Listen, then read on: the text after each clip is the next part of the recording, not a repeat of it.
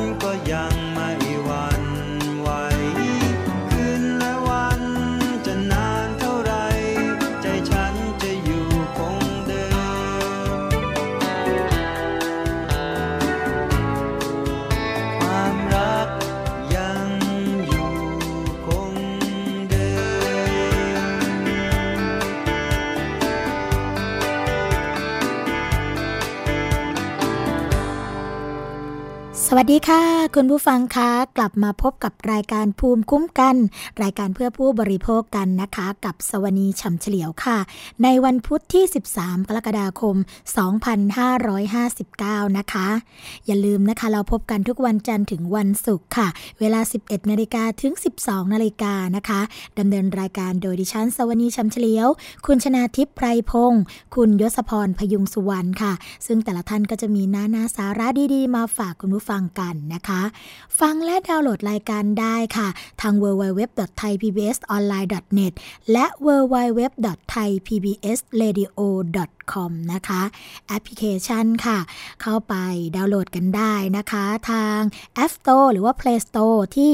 ไทย PBS นะคะ แล้วก็ทำตามขั้นตอนได้เลย ฟังย้อนหลังที่โทรศัพท์ระบบ iOS ค่ะ ทางแอปพลิเคชัน Podcast นะคะ แล้วก็กดไลค์กันค่ะ ที่หน้าแฟนเพจทาง www.facebook.com/thaipbsradiofan หรือว่าจะโทรมานะคะ เพื่อที่จะแจ้งสัญญาณกับรายการของเรานะคะว่าเอ๊ะสัญญาณคมชัดดีหรือเปล่าฟังกันได้ทุกที่ทุกเวลาไหมนะคะทางหมายเลขโทรศัพท์027902666 ค่ะ และสถานีวิทยุชุมชนที่เชื่อมโยงสัญญาณกับเรานะคะ แล้วก็ฟังไปพร้อมๆกันค่ะ สวัสดีไปยังสถานีวิทยุชุมชนคนหนองย่าไซ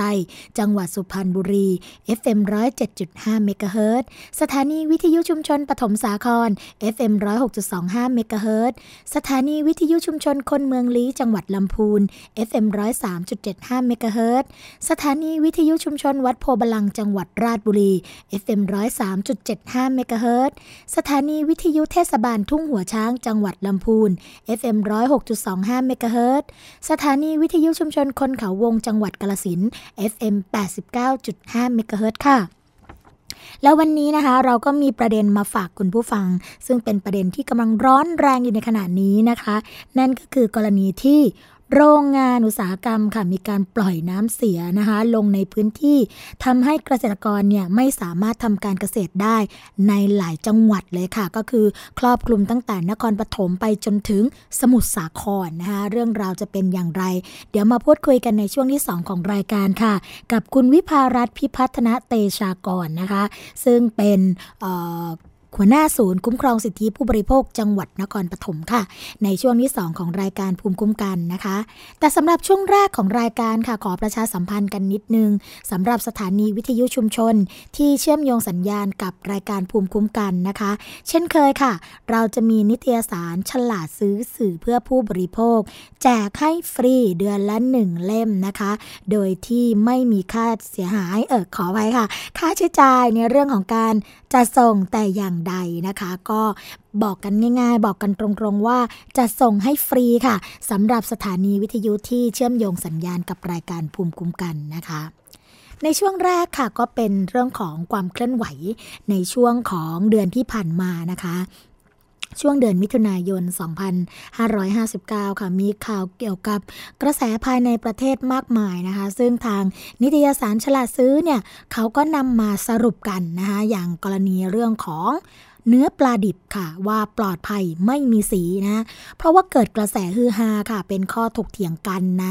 โซเชียลมีเดียเรื่องของเนื้อปลาดิบย้อมสีค่ะ แล้วก็มีนักวิชาการค่ะคุณผู้ฟังมาให้ข้อมูลเป็นสองฝั่ง โดยฝั่งแรกก็คือทางรองศาสตราจารย์สัตวแพทย์หญิง ดร นันทริกา ชันซื่อนะคะ ผู้อำนวยการศูนย์วิจัยโรคสัตว์น้ำคณะสัตวแพทยศาสตร์จุฬาลงกรณ์มหาวิทยาลัยค่ะ โพสต์เฟซบุ๊กส่วนตัวนะคะเล่าว่า ได้ไปรับประทานอาหารญี่ปุ่นร้านดังแห่งหนึ่ง แล้วสังเกตว่าปลาโอ และปลาแซลมอนในร้านเนี่ยมีสีแดงสดผิดปกติค่ะ จึงได้เก็บตัวอย่างมาตรวจสอบนะคะ แล้วก็พบว่าเมื่อนำปลาดิบไปแช่น้ำทิ้งไว้ไม่กี่นาที เกิดมีสีละลายออกมาจากเนื้อปลาชัดเจน ซึ่งข้อความดังกล่าวที่ถูกโพสต์ใน Facebook นะคะก็สร้างความวิตกและก็สงสัยให้กับผู้ที่ได้รับข้อมูลเป็นอย่างมากว่า มีการย้อมสีในเนื้อปลาจริงหรือไม่ แล้วก็เป็นอันตรายต่อสุขภาพหรือเปล่านะคะอีกด้านก็คืออาจารย์เจษดาเด่นดวงบริพันธ์ค่ะ อาจารย์ประจำคณะวิทยาศาสตร์ จุฬาลงกรณ์มหาวิทยาลัยนะคะก็ได้โพสต์โพสต์เฟซบุ๊กส่วนตัวอีกเหมือนกันนะคะอธิบายถึงสีที่ละลายออกมาจากเนื้อปลาว่าไม่น่าจะเป็นการย้อมสี แต่เป็นสารโปรตีนธรรมชาติที่อยู่ในเนื้อปลา หรือที่เรียกกันว่าไมโอโกบินนะคะประเด็นปลาดิบย้อมสีก็เป็นที่สนใจในวงกว้างค่ะ เพราะทำให้คนที่ชอบกินปลาดิบเนี่ยรู้สึกกังวลถึงเรื่องของความปลอดภัย ออยนะคะ ในฐานะหน่วยงานที่ดูแลรับผิดชอบเรื่องอาหารปลอดภัย จึงได้ออกมาทำหน้าที่ของตัวเองค่ะคุณผู้ฟัง โดยการสุ่มเก็บตัวอย่างปลาดิบนะคะ จากร้านอาหาร 6 แห่ง เพื่อตรวจหาสีสังเคราะห์ ซึ่งผลที่ได้ก็คือ ไม่พบสีสังเคราะห์ในปลาดิบทั้ง 6 ตัวอย่างที่นำมาวิเคราะห์นะคะ ซึ่งจากผลวิเคราะห์ที่ได้ก็น่าจะช่วยทำให้ผู้บริโภค รู้สึกอุ่นใจได้มากขึ้นนะคะ อีกเรื่องหนึ่งค่ะคุณผู้ฟังคะเป็นเรื่องที่มีการกำหนดนะคะให้สีทาบ้านเนี่ยเป็นสินค้าควบคุมฉลากลดการใช้สารตะกั่วค่ะ คณะกรรมการว่าด้วยฉลากนะคะของสำนักงานคณะกรรมการคุ้มครองผู้บริโภคหรือสคบก็ได้ออกประกาศฉบับให้ สีทาบ้านค่ะ ทั้งใช้ทาภายใน และทาภายนอกเนี่ยที่มีส่วนผสมของสารตะกั่วนะคะเป็นสินค้าควบคุมฉลาก คือต้องแสดงปริมาณของสารตะกั่วที่ผสมอยู่ในสี โดยระบุหน่วยเป็นส่วนในล้านส่วนค่ะหรือว่า ppm นะคะและหากมีปริมาณสารตะกั่วมากกว่าร้อยส่วนในล้านส่วน ก็ต้องมีคำระบุนะคะหรือว่าคำเตือนว่า สารตะกั่วอาจเป็นอันตรายต่อสมองและเม็ดเลือดแดง ห้ามใช้ทาบ้านและอาคารอ่า ซึ่งรายละเอียดปริมาณสารตะกั่วแล้วก็คำเตือนนะคะ ต้องใช้ตัวอักษรหนาสีแดง ขนาดไม่ต่ำกว่า 5มิลลิเมตรบนพื้นสีขาวค่ะ โดยต้องแสดงไว้ในตำแหน่งที่เห็นได้ชัดเจนนะคะ สารตะกั่วเนี่ยเขาบอกว่าเป็นโลหะหนัก ที่เมื่อเข้าสู่ร่างกายก็จะเกิดการสะสม เป็นอันตรายร้ายแรงต่อสุขภาพค่ะทำให้เกิดโรคโลหิตจาง มีผลต่อการทำงานของไต แล้วก็ส่งผลต่อการพัฒนาของสติปัญญาซึ่งถ้ามีสีส่วนผสมของสารตะกั่วนะคะ ถูกนำไปใช้ในสถานรับเลี้ยงเด็ก หรือว่าศูนย์เด็กเล็กต่างๆ ก็อาจส่งผลให้เด็กเนี่ยได้รับสารตะกั่วส่งผลให้เด็กมีพัฒนาการช้า และอาจร้ายแรงถึงขั้นทำให้เด็กป่วยด้วยโรคปัญญาอ่อนได้นะคะ อันนี้ก็จะมีการควบคุมกันค่ะคุณผู้ฟังคะอีกประเด็นหนึ่งนะคะเป็นเรื่องของ อาหารเสริม หรือว่ากาแฟลดความอ้วนนะคะเขาบอกว่าตอนนี้เนี่ยพอตรวจเนี่ยไปเจอสารอันตรายเพียบเลย นะคะใครที่ยังหลงเชื่อหลงซื้อ บรรดาอาหารเสริม กาแฟลดความอ้วนอยู่อีกแล้วก็นะคะ ฟังข่าวนี้แล้วก็น่าจะต้องคิดใหม่ ถ้าเกิดหยุดซื้อได้ก็ควรหยุดค่ะ เพราะว่าล่าสุดนะสำนักคุณภาพและความปลอดภัยอาหาร กรมวิทยาศาสตร์การแพทย์ ร่วมกับสำนักงงานคณะกรรมการอาหารและยา หรือว่าออยนะคะ ก็ได้เปิดเผยผลตัวอย่างอาหาร และเครื่องดื่มที่อาจมีการนำยาแผนปัจจุบันมาผสมตลอดช่วงปี 2556 ถึง 2558 จำนวนทั้งหมด 1,160 ตัวอย่างค่ะ พบว่ามีมากกว่า 50%นะคะ ที่พบการปนเปื้อนของสารอันตรายต้องห้าม อย่างไซบูทามีน สเตียรอย หรือแม้แต่ยาเบนโซไดอะซิปีนค่ะ ซึ่งออกฤทธิ์ต่อจิตและประสาทนะคะ เป็นยาควบคุม ต้องมีแพทย์เป็นคนจ่ายยาเท่านั้น โดยตัวอย่างที่วิเคราะห์ทั้งหมดค่ะ 1,160 ตัวอย่าง ก็แบ่งเป็น 1. ผลิตภัณฑ์เสริมอาหารนะคะ 690 ตัวอย่างค่ะ ตรวจพบไซบูทามีนร้อยละ20 นะกลุ่มยารักษาโรคหย่อนสมรรถภาพทางเพศร้อยละ 43.4 กลุ่มยาสเตียรอยร้อยละ 3.9 และกลุ่มยาระบายร้อยละ 0.5 นะคะ 2. ค่ะ กาแฟสำเร็จรูปชนิดผง 391 ตัวอย่างนะคะตรวจพบไซบูทามีนร้อยละ 14.5 กลุ่มยารักษาโรคหย่อนสมรรถภาพทางเพศร้อยละ 26.2 และยาเบนโซไดอะซิปีนนะคะ ร้อยละ 0.6 ค่ะ กลุ่มที่ 3 นะคะ คือเครื่องดื่มค่ะจำนวน 49 ตัวอย่างนะคะ ตรวจพบกลุ่มยาสเตียรอยร้อยละ 21.4 และกลุ่มที่ 4 คือ อาหารชนิดอื่น ๆ 30 ตัวอย่าง การที่ผลิตภัณฑ์อาหารนะคะนำยาแผนปัจจุบัน ซึ่งส่วนใหญ่ก็เป็นยาที่มีการควบคุมการใช้โดยแพทย์ หรือเภสัชกรมาใช้เป็นส่วนผสม เมื่อผู้บริโภคนะคะหลงกินผลิตภัณฑ์อาหารเสริม เหล่านี้เข้าไปก็อาจจะมีความเสี่ยงต่อสุขภาพค่ะ ซึ่งรุนแรงก็ถึงขั้นเสียชีวิตได้จากการแพ้ตัวยาดังกล่าว หรือได้รับตัวยาในปริมาณที่มากเกินไปนะคะจนเกิดผลข้างเคียง อาหารที่มีการผสมของยาแผนปัจจุบันเนี่ยก็จัดว่าเป็นอาหารไม่บริสุทธิ์ ผู้ผลิตและผู้ขายก็มีความผิดตามกฎหมายนะคะ อันนี้ก็เตือนกันไปหลายครั้งเลยค่ะ คุณผู้ฟังเกี่ยวกับเรื่องของการรับประทานอาหารเสริม แล้วก็ ยานะคะที่อวดอ้างสรรพคุณว่า สามารถที่จะลดน้ำหนักได้ลดความอ้วนได้ ในระยะเวลาอันรวดเร็วนะคะ ก็ต้องควบคุมพฤติกรรมกันค่ะ เรื่องของการกินเรื่องของการออกกำลังกายอันนี้สำคัญมากๆ ตอนในเรื่องของการลดน้ำหนักนะคะ ถ้าเกิดเราใช้พวกผลิตภัณฑ์อาหารเสริม หรือว่ายาลดความอ้วนเนี่ยแน่นอน นอกจากจะมีผลข้างเคียงต่อร่างกายแล้วเนี่ยก็ยังสามารถที่จะกลับมาอ้วนอีกครั้งหนึ่งหรือเราเรียกกันว่าYo-Yo Effect นั่นเองค่ะ คุณผู้ฟังคะ อีกประเด็นหนึ่งนะคะก็เป็นเรื่องของกุ้งกันบ้างค่ะ เขาบอกว่ากุ้งกุ้งไทยเนี่ยปลอดภัยแน่นอน เพราะว่าไม่มีการฉีดสารเจลาตินนะคะ เพราะว่าเรื่องนี้เนี่ยสร้างความตื่นตระหนก ตก ใจให้กับคนที่ชอบรับประทานกุ้งเป็นอย่างมาก หลังจากที่มีการเผยแพร่คลิปวิดีโอค่ะ ที่ไม่แน่ชัดถึงที่มาที่ไปนะคะ แต่คาดว่าอาจจะมาจากต่างประเทศ โดยในคลิปเนี่ยเป็นภาพที่คนงานในโรงงานคัดแยกกุ้งค่ะกำลังฉีดสารบางอย่างเข้าไปในตัวกุ้ง ตามข่าวเนี่ยก็รายงานว่าเป็นสารหนืด เพื่อช่วยเพิ่มน้ำหนักให้ตัวกุ้งนะคะคลิปดังกล่าวค่ะคุณผู้ฟัง สร้างความกังวลและสงสัยต่อผู้บริโภคเป็นอย่างมากทำให้กรมประมงเนี่ยที่ดูแลอุตสาหกรรมกุ้งในประเทศไทยนะคะแล้วก็ส่งออกต้องรีบออกมาทำความเข้าใจแล้วก็ยืนยันค่ะว่า เหตุการณ์ในคลิปดังกล่าวเนี่ยไม่ได้เกิดขึ้นในประเทศไทยอย่างแน่นอน พร้อมการันตีนะคะว่า อุตสาหกรรมกุ้งไทยมีระบบการผลิต การตรวจสอบคุณภาพ แล้วก็ควบคุมเรื่องของสารปนเปื้อนรวมทั้งเชื้อโรคอย่างเข้มงวด ก่อนส่งมือถึงถึงมือผู้บริโภคนะคะ ก็ขอให้ผู้บริโภคเนี่ยมั่นใจได้ค่ะว่ากุ้งไทยปลอดภัยจากสารปนเปื้อนแน่นอนสำหรับสารนะคะที่ฉีดเนี่ยก็มีลักษณะหนืด คล้ายกับเจลาตินค่ะ หรือที่เรียกว่า carboxymethyl นะคะ cellulose หรือว่า CMC ค่ะก็แม้จะเป็นสารที่ปลอดภัยต่อการบริโภคนะคะ เพราะว่าสังเคราะห์จากพืช แล้วก็ใช้ในอุตสาหกรรมหลายชนิดหลายประเภท เช่น ใช้เป็นสารคงตัวในไอศกรีม ใช้เป็นสารให้ความใสในน้ำผลไม้ ไวน์เบียร์แต่การนำมาฉีดในตัวกุ้งนะคะเพื่อหวังเพิ่มน้ำหนัก ก็ถือว่าเป็นการกระทำที่ไม่ซื่อสัตย์แล้วก็ไม่มีความรับผิดชอบต่อผู้บริโภค และดูแล้วนะคะก็อาจจะเป็นเรื่องของการลดต้นทุนซะมากกว่าค่ะคุณผู้ฟัง เพราะว่าต้องใช้แรงงานจำนวนมากนะคะ มาฉีดสารดังกล่าวเข้าไปในกุ้งทีละตัวค่ะ อืม อันนี้ก็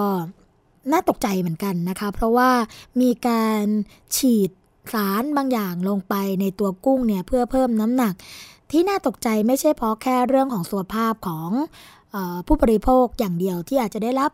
สารตรงนี้เข้าไปนะคะ ถึงแม้ว่าจะไม่เป็นอันตราย แต่ว่าเป็นกลวิธีที่เอาเปรียบผู้บริโภคในเรื่องของการค้าขายนะคะก็ต้องช่วยกันดูว่า ถ้ามีลักษณะพฤติกรรมแบบนี้ก็ต้องแจ้ง ถ้าเป็นในเมืองไทยค่ะคุณผู้ฟัง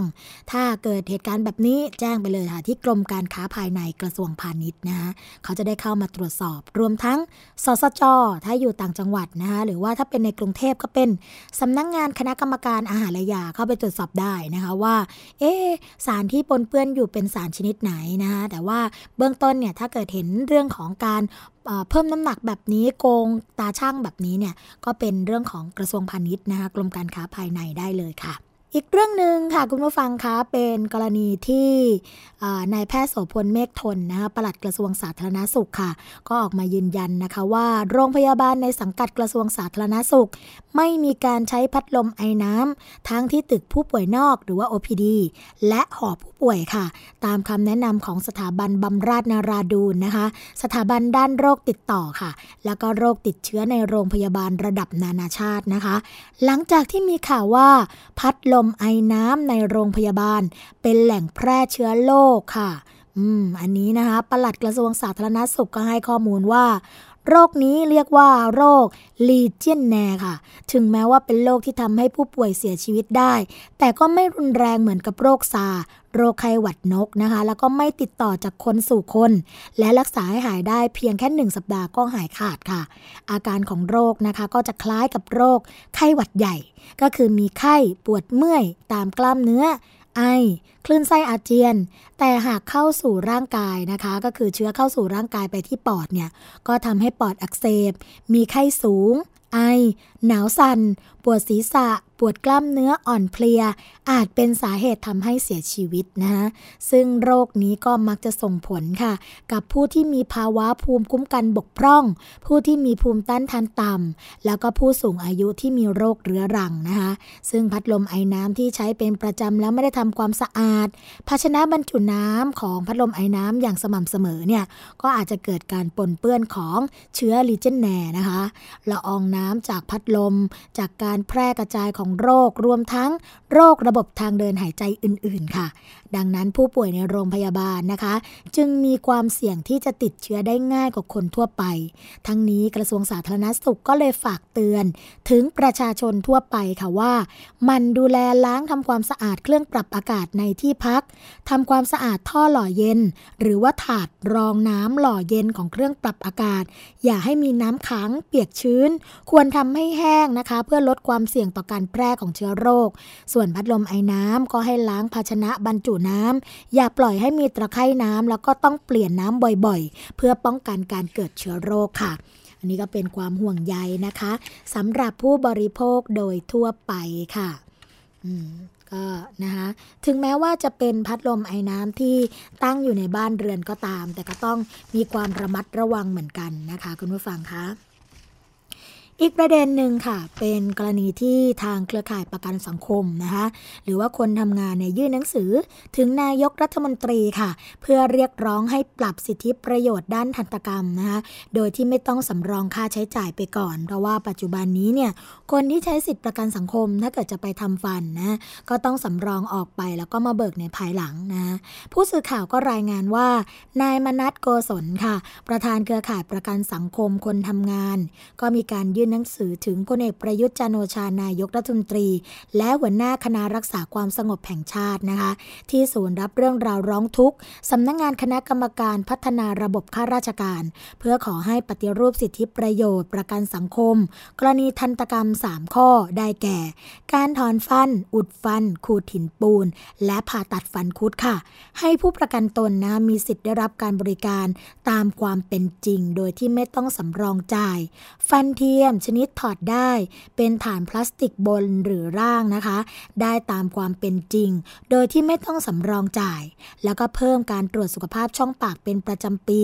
ทั้งในคลินิกโรงพยาบาลรัฐ และเอกชน รวมทั้งบรรจุสิทธิของทันกรรมเอาไว้นะคะ ในเรื่องของการรักษาโรคทั่วไปเหมือนสิทธิสุขภาพอื่น ๆ ค่ะ ซึ่งทางคุณมนัทนะคะก็เปิดเผยค่ะว่า ที่ผ่านมาเนี่ยแม้สำนักงงานประกันสังคม จะพยายามรับลูกก็ตาม ข้อเรียกร้องของเครือข่ายก็ยังไม่ตรงจุดสักทีนะคะ โดยเฉพาะกรณีที่ไม่ต้องสำรองจ่ายค่าบริการทำฟันเนี่ยซึ่งเครือข่ายก็ไม่ได้ต้องการให้เพิ่มวงเงินการบริการ แต่ต้องการให้บรรจุกรณีทันกรรมเข้าสู่การรักษาทั่วไป ซึ่งไม่จำกัดวงเงินนะคะเพื่อให้เท่าเทียมทัดเทียมกับสิทธิบัตรทอง แล้วก็สิทธิสวัสดิการค่ารัักษาพยาบาลราชการค่ะ ดังนั้นนะคะก็หวังว่านายกรัฐมนตรีจะสนับสนุนข้อเรียกร้องดังกล่าว เพื่อลดความเหลื่อมล้ำและทำให้เกิดความเท่าเทียมค่ะ นี่ก็เป็นความคืบหน้าเกี่ยวกับเรื่องการเรียกร้อง สิทธิด้านประกันสังคมสำหรับคนทำงานนะคะ อีกเรื่องหนึ่งค่ะ เป็นคนที่เอ่อต้องเป็นการเตือนนะคะสำหรับผู้ที่ชอบก้มหน้าก้มตามองจอสมาร์ทโฟน หรือว่าอุปกรณ์อิเล็กทรอนิกส์นานเกินไปค่ะ รวมถึงเรื่องของการห่อไหล่เวลาแชทนานๆ นะคะ เขาบอกว่า เป็นต้นเหตุของอาการปวดที่วงการแพทย์อเมริกาเรียกอาการปวดนี้ว่า Text Neck Syndrome ค่ะ หรือกลุ่มอาการปวดเรื้อรังนะคะ ที่เกิดจากการบาดเจ็บ บริเวณคอบ่าแล้วก็ไหล่ค่ะ หากคุณเป็นคนหนึ่งนะคะ ที่ใช้สมาร์ทโฟนท่องโลกอินเทอร์เน็ต หรือว่าแชทผ่านหน้าจอบ่อยครั้งนะคุณผู้ฟัง แล้วก็ครั้งละนานๆด้วยลองสังเกตตัวเองแล้วคนรอบข้างว่าว่าท่าทางการใช้ค่ะ หรือว่าขณะใช้เนี่ย คุณก้มคอเพื่อมองจอมากขนาดไหน แล้วก็ห่อไหล่เวลาแชทนานๆ หรือเปล่านะคะท่าทางเหล่านี้เนี่ยเป็นต้นเหตุของอาการปวดต้นคอ บ่าแล้วก็ไหล่เรื้อรังค่ะ ซึ่งอาจลุกลามจนทำให้ข้อต่อหรือว่าหมอนรองกระดูก บริเวณคอนะคะเสื่อมได้ค่ะ เพราะว่าการโน้มคอก้มศีรษะมาทางด้านหน้า แล้วก็การห่อไหล่ทั้งสองข้าง ขณะใช้สมาร์ทโฟนบ่อยๆ เป็นเวลานาน ก็ทำให้ร่างกายอยู่ในท่าทางที่ไม่เหมาะสมนะคะ จนกล้ามเนื้อบริเวณคอเนี่ยบาดเจ็บเรื้อรังค่ะ คนที่เป็นมากก็อาจจะมีอาการชารุนแรงนะคะ ถึงขั้นปวดร้าว ตั้งแต่ต้นคอไปจนถึงมือค่ะ รวมทั้งแขนแล้วก็ขาเนี่ยอาจจะมีอาการอ่อนแรงค่ะ การเงยหน้าขึ้นจากจอนะคะ ยืดตัวคลายความเมื่อยล้า อาจเป็นวิธีที่ทำให้หลายคนรู้สึกดีขึ้น เวลาก้มนานๆ โดยที่ไม่รู้ว่าการก้มดูจอจะทำให้ร่างกายโตผิดรูปร่างได้ค่ะ เพราะว่ายิ่งก้มมากก้มนานนะคะ เส้นเอ็นที่ยึดกล้ามเนื้อคอไว้ก็ยิ่งอ่อนแอค่ะทำให้กระดูกสันหลังด้านบนเนี่ยปูดออก แล้วก็เส้นประสาทบริเวณคอถูกกดทับนะคะวารสารทางการแพทย์ในสหรัฐอเมริกาค่ะ ก็ระบุว่า หากเราโน้มคอก้มหน้ามองจอสมาร์ทโฟนเพียง 15 องศา คอเราก็จะแบกน้ำหนักประมาณ 7 กิโลกรัมค่ะ หากก้มมากขึ้นถึง 45 องศา คอต้องแบกรับน้ำหนักเพิ่มขึ้นเป็น20 กิโลกรัม และหากก้มมากกว่าเดิมที่ 60 องศานะคะก็เท่ากับว่า คอต้องรับน้ำหนักถึง 27 กิโลกรัม หรือเท่ากับว่า วัยเด็กขวบนะเด็กเจ็ดแปดขวบเนี่ยมานั่งอยู่บนศีรษะขณะที่ยืนเปรียบเทียบได้เห็นภาพมากนะคะ แล้วก็การป้องกันอาการเทคเน็กซินโดมนะคะ ก็คือ เราเนี่ยจะต้องปรับท่าทางในการใช้งานค่ะ โดยให้คออยู่แนวตรงมากที่สุด ไม่ก้มหลังและไม่ห่อไหล่นะคะ หยุดพักเพื่อเปลี่ยนท่าทางบ้าง หากต้องใช้สมาร์ทโฟนต่อเนื่องนานๆ ผู้ที่รู้สึกปวดเมื่อยนะคะ ก็อาจจะต้องลองบริหารต้นคอ เช่น ขยับศีรษะช้าๆ จากซ้ายไปขวา และทำซ้ำๆนะคะ หรือว่าใช้ฝ่ามือดันศีรษะ เคลื่อนไปข้างหน้าแล้วก็หลังค่ะ รวมทั้งกลางมือแล้วก็แอนหน้าอกไปข้างหน้าเล็กน้อย เพื่อยืดกล้ามเนื้อนะคะ ซึ่งก็เป็นวิธีที่ช่วยบรรเทาอาการปวด แล้วก็สร้างความแข็งแรงให้กับกล้ามเนื้อบริเวณต้นคอ แม้ว่าการทำกายภาพบำบัดนะคะ หรือรับประทานยาจะทำให้กลุ่มอาการปวดเรื้อรังบริเวณคอ บ่าไหล่ดีขึ้น แต่หากผู้ใช้นะคะกลับมาเป็นพฤติกรรมการใช้สมาร์ทโฟนแบบเดิมอีก ก็มีโอกาสกลับไปเป็น Text Neck Syndrome ได้อีกครั้งค่ะ นี่ก็เป็นความห่วงใยนะคะ คุณผู้ฟังเกี่ยวกับเรื่องของสุขภาพ เพราะว่ายุคสมัยนี้ก็ต้องบอกเลยค่ะว่า ไม่มีใครแน่นอนนะคะที่ไม่มีมือถือ และบางคนเนี่ยก็มีมือถือแบบสมาร์ทโฟนด้วย ก็ชอบที่จะแชทกันนะคะ ดูไลน์ดู Facebook อะไรต่างๆ นานา เพราะฉะนั้นเนี่ยการที่ ร่างกายเราต้องแบกรับน้ำหนักแบบนี้มากๆนะคะ ก็มีผลต่อเนื่องระยะยาวจนถึงขั้นเรื้อรังกันเลยทีเดียว เพราะฉะนั้นนะคุณผู้ฟังคะต้องดูแลสุขภาพกันดีๆนะการใช้เทคโนโลยีอย่างเหมาะสมเนี่ยก็เป็นสิ่งที่จะช่วยทำให้เราและท่านเนี่ยสามารถใช้เทคโนโลยีกันไปได้นานๆนนะคะ ช่วงแรกค่ะของรายการภูมิคุ้มกัน คงต้องพักกันไว้สักครู่หนึ่ง เดี๋ยวเรามาพบกับช่วงที่ 2 ของรายการ พร้อมกับการพูดคุยกับแขกรับเชิญ เกี่ยวกับเรื่องของการที่โรงงานอุตสาหกรรม ปล่อยน้ำเสียลงนะคะแล้วก็ทำให้เกษตรกรในพื้นที่จังหวัดรวมทั้งจังหวัดใกล้เคียงด้วยเนี่ยไม่สามารถทำการเกษตรได้ เรื่องราวจะเป็นอย่างไรมาพบกันในช่วงที่ 2 ของรายการภูมิคุ้มกันค่ะ เกราะป้องกัน เพื่อการเป็นผู้บริโภคที่ฉลาดซื้อ และฉลาดใช้ ในรายการ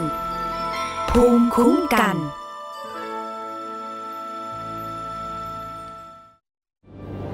มันคือภัยเงียบอันน่าสะพรึง ซึ่งคนไทยทุกคนควรรับรู้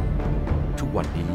กรุงเทพมหานครต้องใช้กำลังคนมากมาย ในการเก็บขยะมากถึง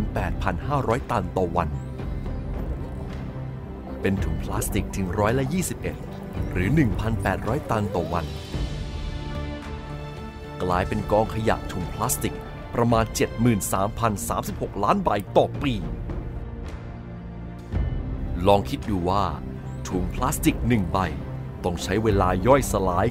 450 ปี ที่เหลือจะใช้เวลาอีกนานเท่าใด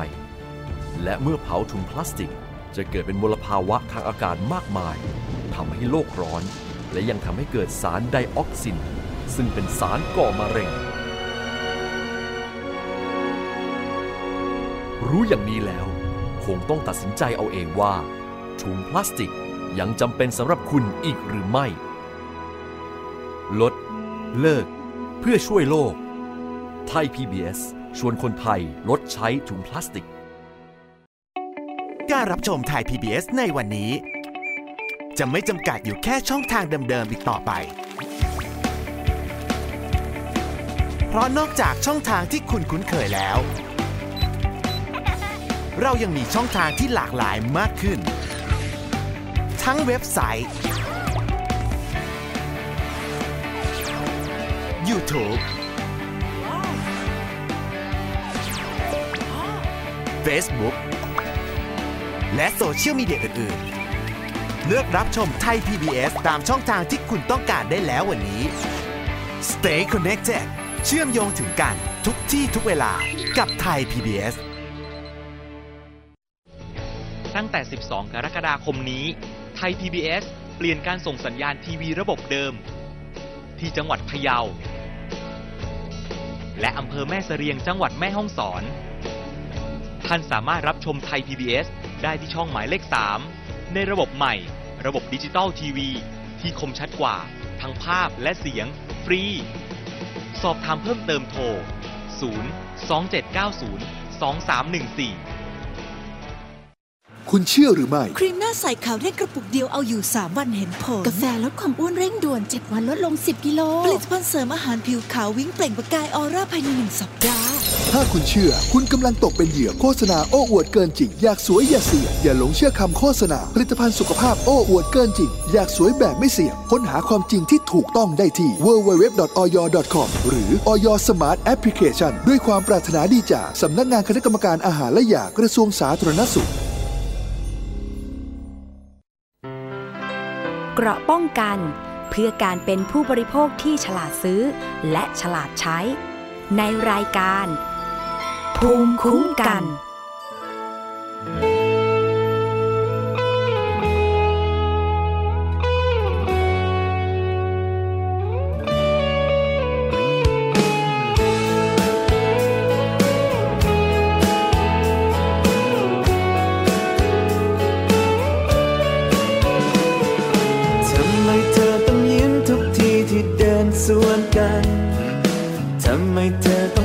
ทุกคำที่เอ่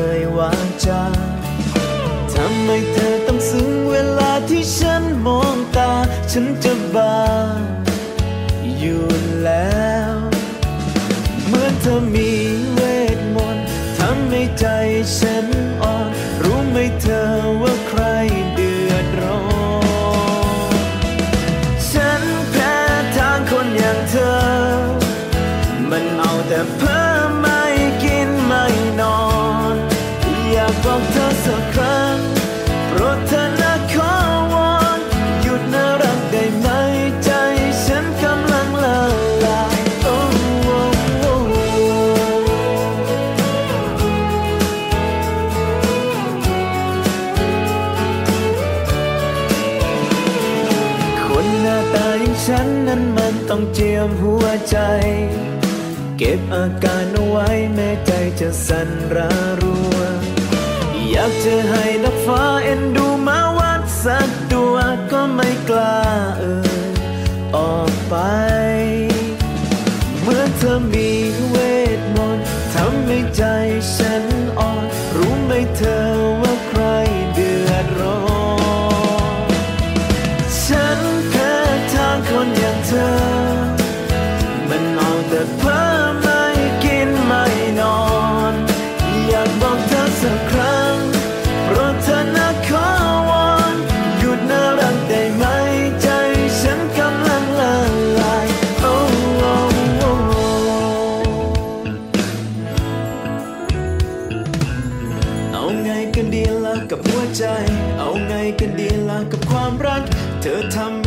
มันต้องคิดหนักแพ้เต็มเต็มพูดตรงตรงใจมันตะโกนว่ามันชอบเธอ พอเจอจริง ๆ ได้แต่ยืนงง ให้ทำยังไงใจมันถึงปลงลงรักเธอจริงๆ ฉันแพ้ทางคนอย่างเธอ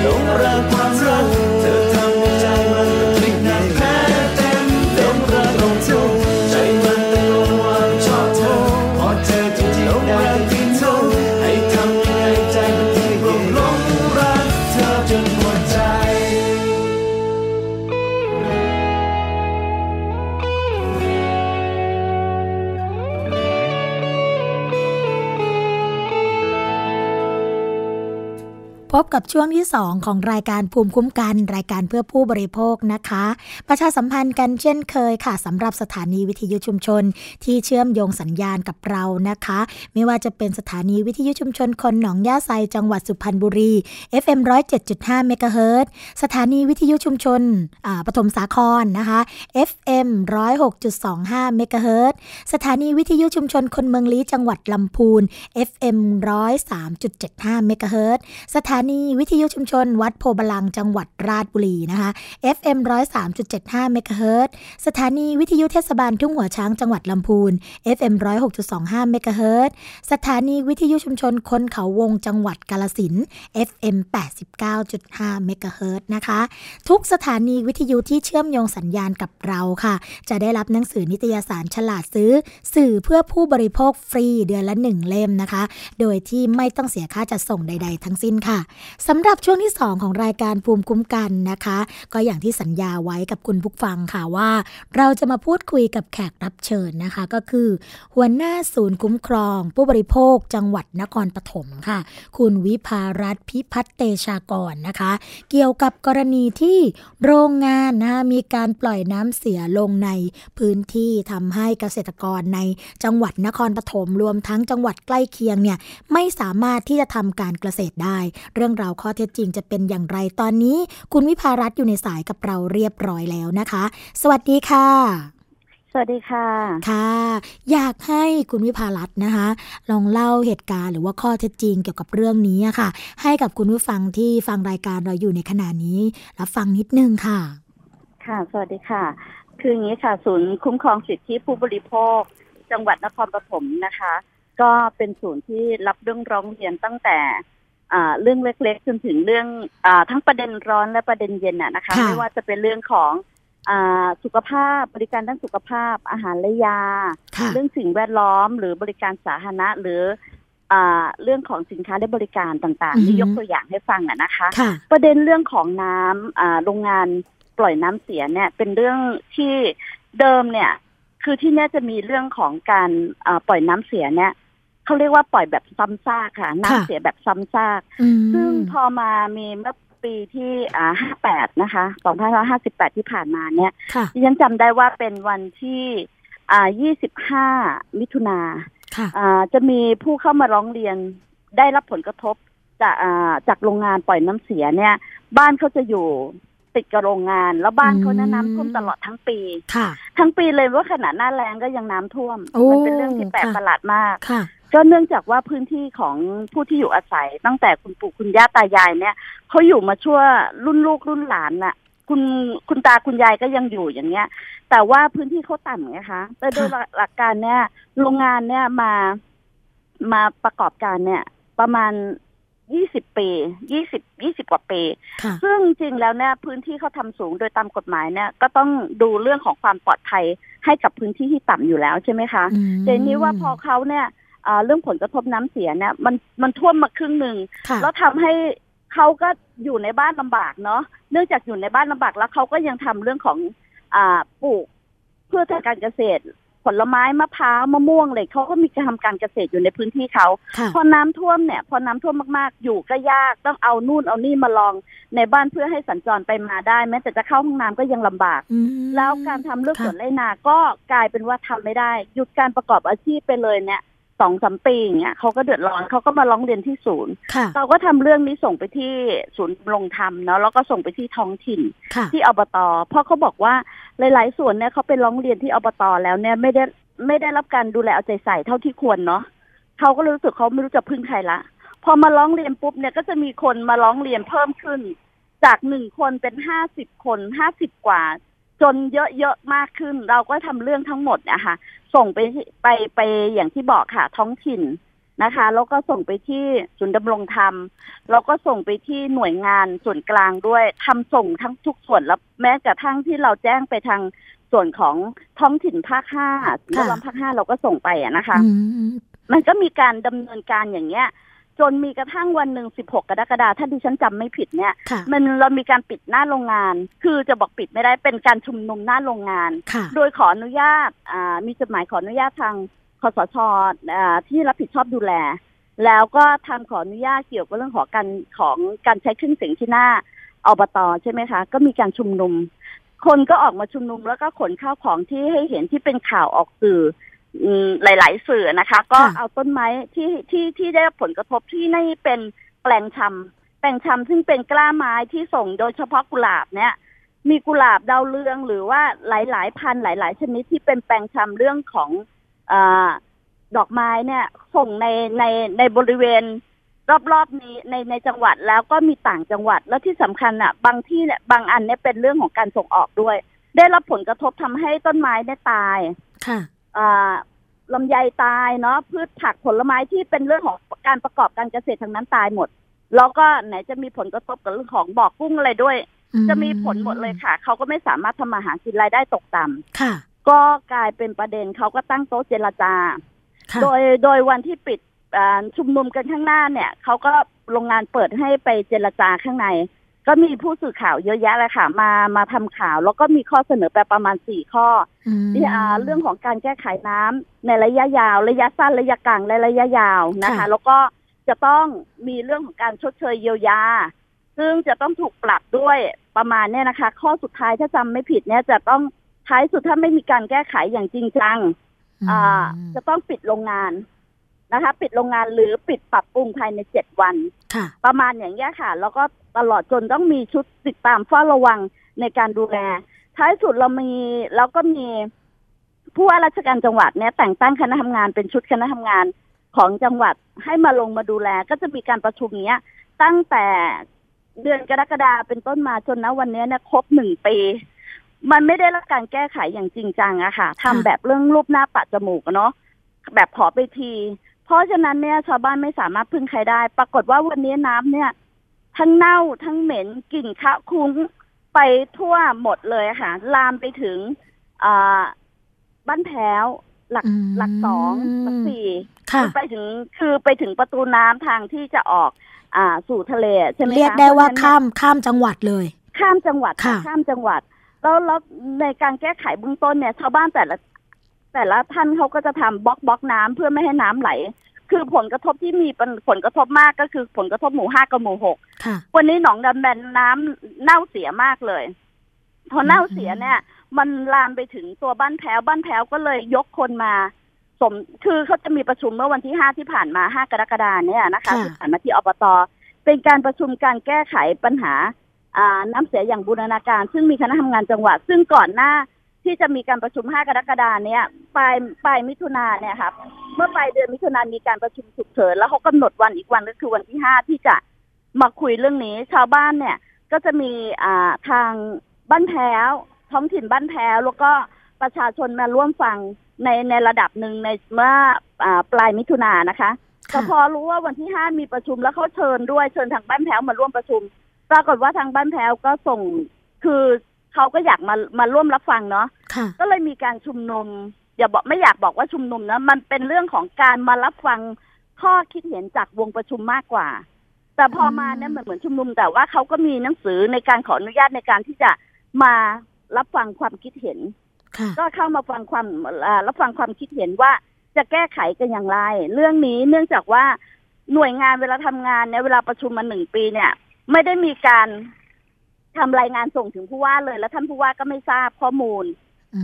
ทุกครั้งเลยที่มีการทำงานตรงนี้ ท้ายสุดเมื่อไม่นานนี้ก็อ่าเรื่องนี้ก็ถึงท่านผู้ว่า แล้วท่านผู้ว่าก็เลยให้มีการระบายน้ำวันนี้มีการอ่าผลักดันน้ำออกจากหนองนางแบน มีกรมชนเอาเรือมาผลักดันน้ำแล้ววันนี้ฉันเป็นร่วมกับเวที ที่อ่าวัดธรรมเจดีค่ะตรงบ้านแพ้วอะนะคะเขาก็มีการผลักดันน้ำแล้วก็จะมีทีม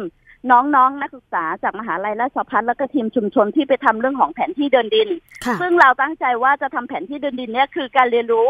ข้อมูลชุดปฏิบัติการที่จะสร้างเมืองอุตสาหกรรม เชิงนิเวศ แต่วันเนี้ยมันเรื่องยังไปไม่ถึงฝั่งก็เกิดเหตุการณ์ที่มันฉุกระหุกก็คือว่าน้ำมันเสียน้ำมันเน่าจนแบบมันคะคุ้งจนแบบทั้งตำบลนะคะเราคนเป็นลำบากกลิ่นนี่เหม็นมาก แล้วก็เกิดอาการเวียนหัวอาเจียน มันส่งผลกระทบเรื่องสุขภาพทั้งรายได้ของเกษตรกร แล้วก็ที่ทำกิน วันนี้จะบอกให้เกษตรกรเนี่ย ไปหาอาชีพใหม่มันไม่ใช่ไงคะนี่เป็นอาชีพตั้งแต่อ่า บรรพบุรุษเขาเขาทำมาเป็นอาชีพของเขาแต่จะบอกให้เขาไปเปลี่ยนอาชีพมันไม่ใช่ไงคะแล้วหน่วยงานที่เกี่ยวข้องที่ออกมาตรวจสอบเกี่ยวกับเรื่องนี้นะคะ สามารถที่จะวิเคราะห์ หรือว่าตรวจสอบได้ไหมคะว่าไอสารเคมีที่ทำให้เกิดอาการผลข้างเคียงอะนะคะ นอกจากจะมีกลิ่นเหม็นมากเนี่ย ก็มีอาการเวียนหัวนะคะ หรือว่ามีอาการคลื่นไส้ตรงนี้เนี่ย พอที่จะแยกให้เราทราบได้ไหมคะ มีการแจ้งเราบ้างไหมคะ มีค่ะค่ะเดิมเนี่ยเราได้ชนิดของสารเคมีที่อยู่ในโรงงานมาชุดหนึ่งเนาะค่ะซึ่งมีตัวสารเคมีค่อนข้างเยอะแล้วเราก็ได้อาจารย์จากมหาลัยมหิดลท่านอาจารย์สันชัยอะเนี่ยค่ะมาช่วยให้ข้อมูลให้ความรู้ แล้วก็จะมีจริง ๆ มีหน่วยงานเนี่ยของสิ่งแวดล้อมภาคห้าเนี่ยเขาก็จะมาให้อ่า เรื่องของค่าพารามิเตอร์ในเรื่องของการวัดค่าน้ำค่ะในเวลามันแยกส่วนเนี่ยว่าด้วยอ่าค่าอย่างตรวจอย่างมากก็ค่าความเค็มถูกไหมคะกับค่าค่ะ test ค่าทำความเค็มเนี่ยเขาก็บอกมันไม่เกินมาตรฐานของโรงงานอืมแต่นั่นไม่ได้หมายความว่าการไม่เกินมาตรฐานของโรงงานเนี่ยจะไม่ส่งผลกระทบกับพืชถูกไหมคะค่ะมันก็ยังส่งผลกระทบกับกับกับกับตัวของเกษตรกรกับพืชต่างอืมๆแต่บางอันบางในบางขนาดก็ค่าเนี่ยก็เกินค่ะ ค่ะเกินกว่าแต้มกลายเป็นสองแต้มสามแต้มก็ยังมีอยู่ค่ะแล้วมีหลายค่าจริงๆ แล้วจริงๆมันต้องตรวจพวกค่าโลหะหนักด้วยค่ะวันนี้การตรวจค่าโลหะหนักเนี่ยมันก็ยังไม่เชิงประจักษ์อืมได้จะบอกว่าวันนี้อย่างอย่างเราเคยเข้าไปดูรอบๆ เนี่ยค่ะเขามีการปล่อยน้ำหลายหลายจุดเนาะค่ะเนื่องจากว่าเราก็จะมีเอกสารพอเด็กเนี่ยคือคือคือทีมเนี่ยลงไปทำงานเนี่ยเรื่องสัมภาษณ์สังเกตแล้วก็อ่ามีการจดบันทึก แล้วก็มีการถ่ายภาพประกอบกับช่วงที่น้ำดำเนี่ย มันจะค่ะเห็นชัดเลยว่า มันมีการไหลของน้ำทิศทางของน้ำที่ไม่ถูกต้องแล้วมันดำแล้วมีกลิ่นเหม็นมาก เพราะว่าการดำเขาบอกว่าอาจจะเป็น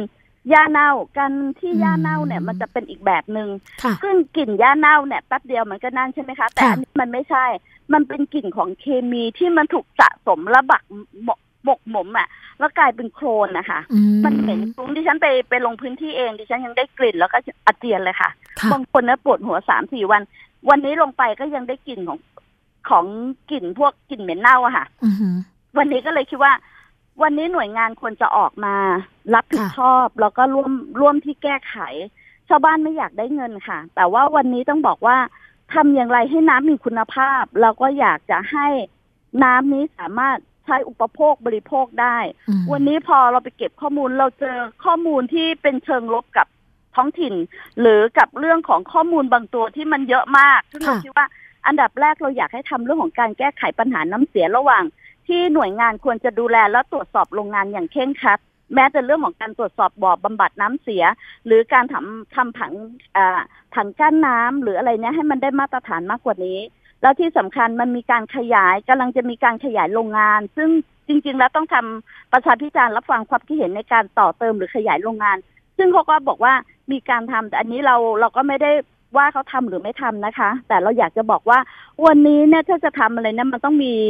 คือจริงๆประชาชนต้องเรียนรู้เรื่องกฎหมาย แล้วก็สิทธิที่เขาควรจะได้รู้ในเบื้องต้นไม่ว่าจะเป็นพรบก็ดีพรบสิ่งแวดล้อม หรือตัวเรื่องของ HAA เรื่องของสุขภาพเนี่ยมันส่งผลกระทบกับสุขภาพอย่างไร มีน้องบางคนเนี่ยเวียนหัวจนเลือดน้ำดาวไหลอย่างเงี้ยก็มีค่ะอืมค่ะจริงๆเรื่องนี้มันส่งผลกระทบเนี่ย องค์รวมก็คือสุขภาวะ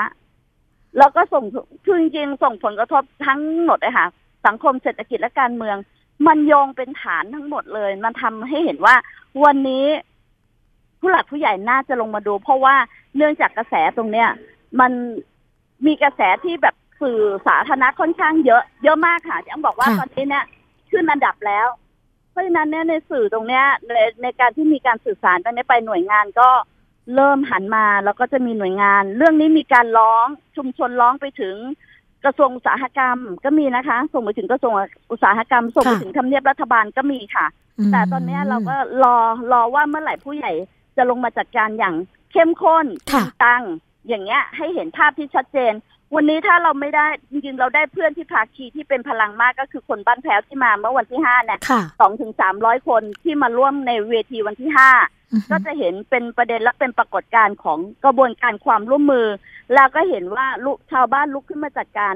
ชุมชนของเขาเองอย่างมีส่วนร่วมดิฉันคิดว่าวันนี้เนี่ยการที่จะทำอะไรตรงนี้ได้เนี่ยต้องใช้เสียงและพลังของประชาชนในการจัดการเรื่องนี้ด้วยค่ะอย่างแข็งขันด้วย แล้วพรุ่งนี้เนี่ยจะมีเวที นะคะ เวทีพูดคุยหาลือแล้วก็เข้าไปตรวจเยี่ยมโรงงานค่ะ ค่ะ พรุ่งนี้จะมีเวลาเก้าโมงที่อือม บตแล้วถึงจะเข้าไปที่โรงงานค่ะ ค่ะ สุดยอดเลยนะคะ ถือว่าเป็นกระบวนการทำงานในการแก้ไขปัญหาให้กับผู้บริโภคในพื้นที่อย่างจริงจัง เข้มแข็ง แล้วก็มีกระบวนการที่ชัดเจนมากนะคะ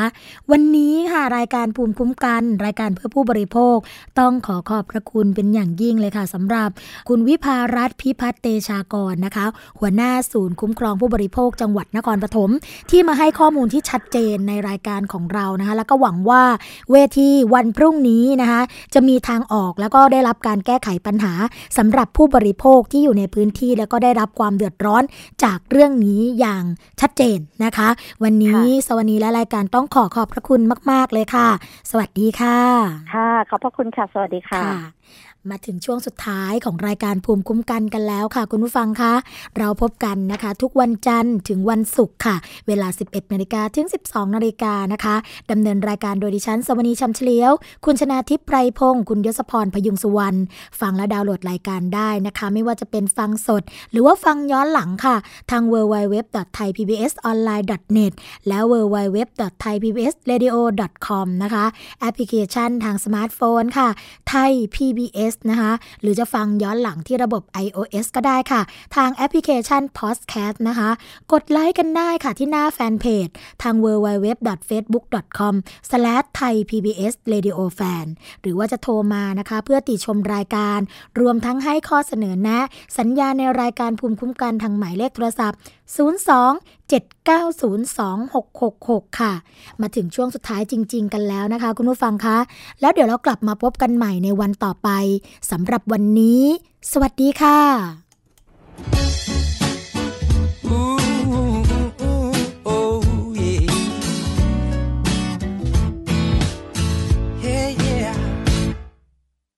มองไปก็มีแต่ฝนโปรยปลาย ในหัวใจก็มีแต่ความเหน็บหนาว ท้องฟ้าที่มองไม่เห็นแสงดาวคือเหน็บหนาวยิ่งทำให้ใจเราหนาวสั่นอยากอยู่ดูแลให้เธอฝันดี แต่ใจก็รู้ดีก็หมดเวลาของฉัน อยากจะอยู่กับเธอให้นานนานนานแต่ก็คงต้องลาพร้อมใจที่ไว้วัน แต่ใจของฉันบอก อยากอยู่กับเธอต่อแต่ฉันวิงวอนกับเธอได้เพียงสายตา อยู่ต่อเลยได้ไหม อย่าเพิ่งปล่อยตัวฉันไป เธอก็รู้ถึงหัวใจ ฉันอยู่ที่เธอหมดแล้วตอนนี้ อยากได้ยินคำว่ารักแทนคำบอกลาเมฆฝนบนฟ้าคงรู้ดี คืนนี้ฉันได้อยู่ใกล้ๆเธอก็เพราะว่าคืนนี้ ฉันกลัวว่าฉันจะนอนฝันร้าย ถ้าฉันต้องกลับไปไม่มีเธอเคียงข้างฉัน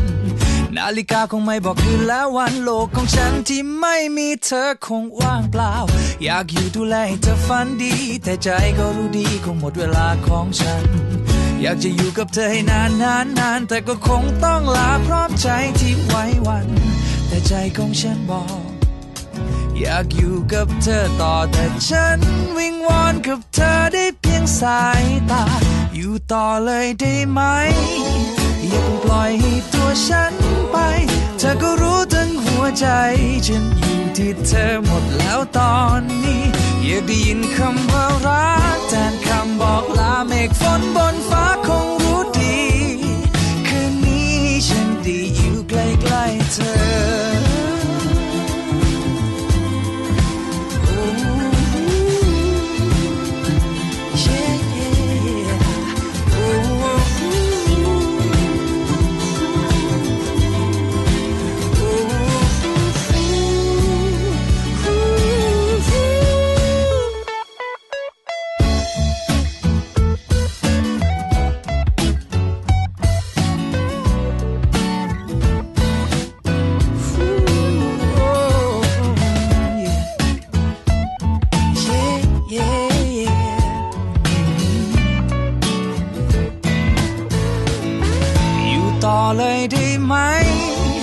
ดปล่อยให้ตัวฉันไป เธอก็รู้ทั้งหัวใจ ฉันอยู่ที่เธอหมดแล้วตอนนี้ อยากได้ยินคำว่ารักแทนคำบอกลาเมฆฝนบนฟ้าคงรู้ดี คืนนี้ฉันดีอยู่ใกล้ๆเธอ อยู่ต่อเลยได้ไหม อย่าเพิ่งปล่อยให้ตัวฉันไป เธอก็รู้ทั้งหัวใจ ฉันอยู่ที่เธอหมดแล้วตอนนี้ อยากได้ยินคำว่ารักแทนคำบอกลาเมฆฝนบนฟ้าคงรู้ดี คืนนี้ฉันได้อยู่ใกล้ๆเธอ yeah, yeah คืนนี้ฉันได้อยู่กับเธอคืนนี้ฉันได้อยู่กับเธอ